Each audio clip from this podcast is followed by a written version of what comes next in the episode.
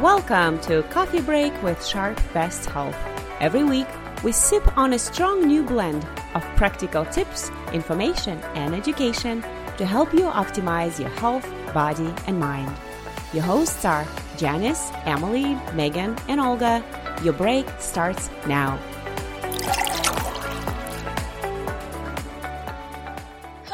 And welcome to another episode of Coffee Break with Sharp Best Health. This is Megan Sperling coming at you today. We are here to talk about emotional eating.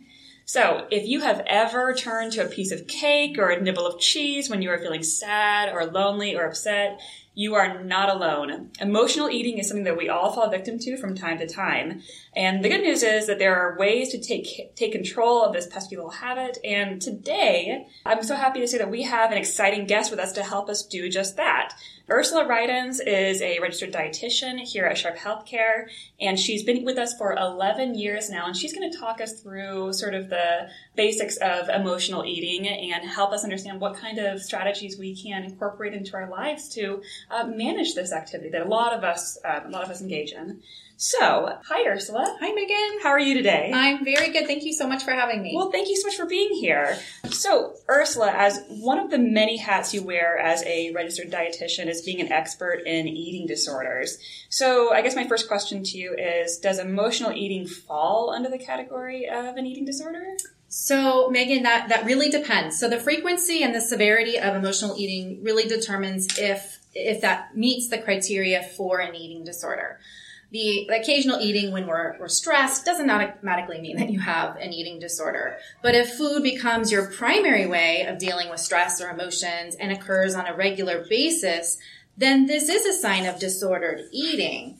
But again, that doesn't necessarily mean you have an eating disorder. So, um, you know, on the other hand, if you're eating large quantities of food in a short period of time, if you feel out of control, you feel uncomfortably full after eating, or you're eating when you're not physically hungry, maybe um, you're eating in secrecy or eating at a pace that's much, much faster than is normal for you or have extreme shame or guilt after eating, then that's really more characteristic of binge eating disorder. Oh, wow. And, you know, there's a sort of technical diagnostic definition or criterion.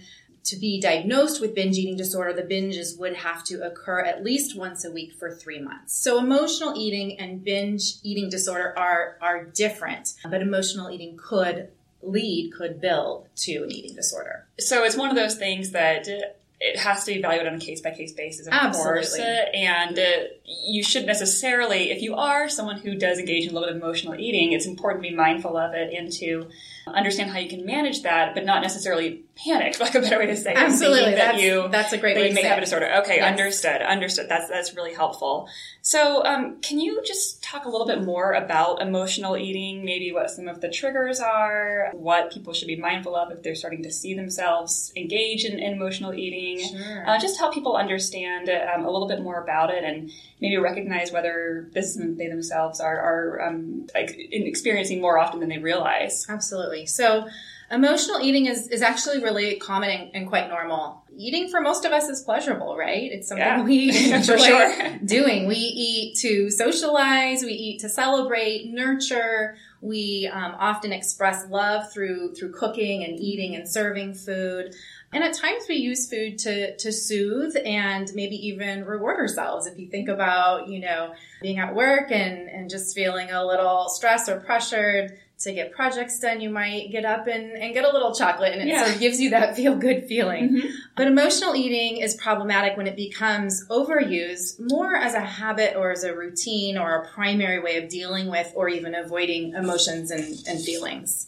Some of the, the triggers for emotional eating, I mean, it, it really could be any emotion, sadness, Positive anger. or negative? Yeah, Okay. yeah. Uh, stress, overwhelm. It could be excitement, joy. But, but oftentimes, um, emotional eatings come from feelings of deprivation.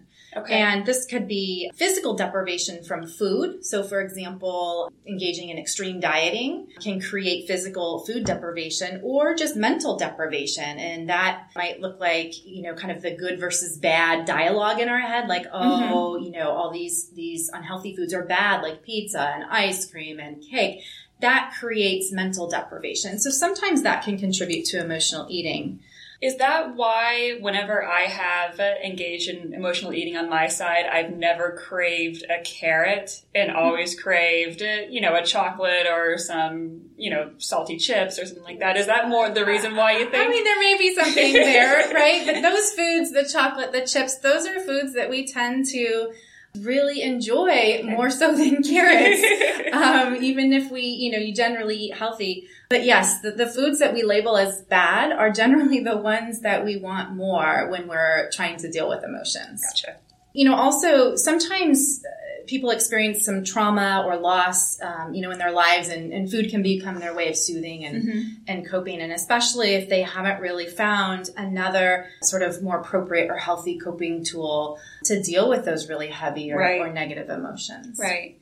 So, what's the first step for recognizing emotional eating and, and just what would you advise for people that are kind of sensing a lot of themselves when they're listening to you right now, visualizing themselves going to the refrigerator out of boredom or so out of hunger? Are there sort of are there some just sort of basic general steps people should take to manage their emotional eating? Yeah, there's there's really a lot of that's a big question. I mean, first and foremost, I really encourage people to not be critical or, or judgmental of themselves mm-hmm. because this is kind of a, a, heavy topic and people can have a lot of feelings of feeling ashamed and guilty about this. And so I encourage them just to take a step back and just to notice their patterns, just to notice their emotions and get curious about, you know, when I'm sad, what do I do with that? Do I take a time out? Do I do deep breathing or do I head to the kitchen? But, you know, again, really being aware, but without being judgmental. That would be the first step.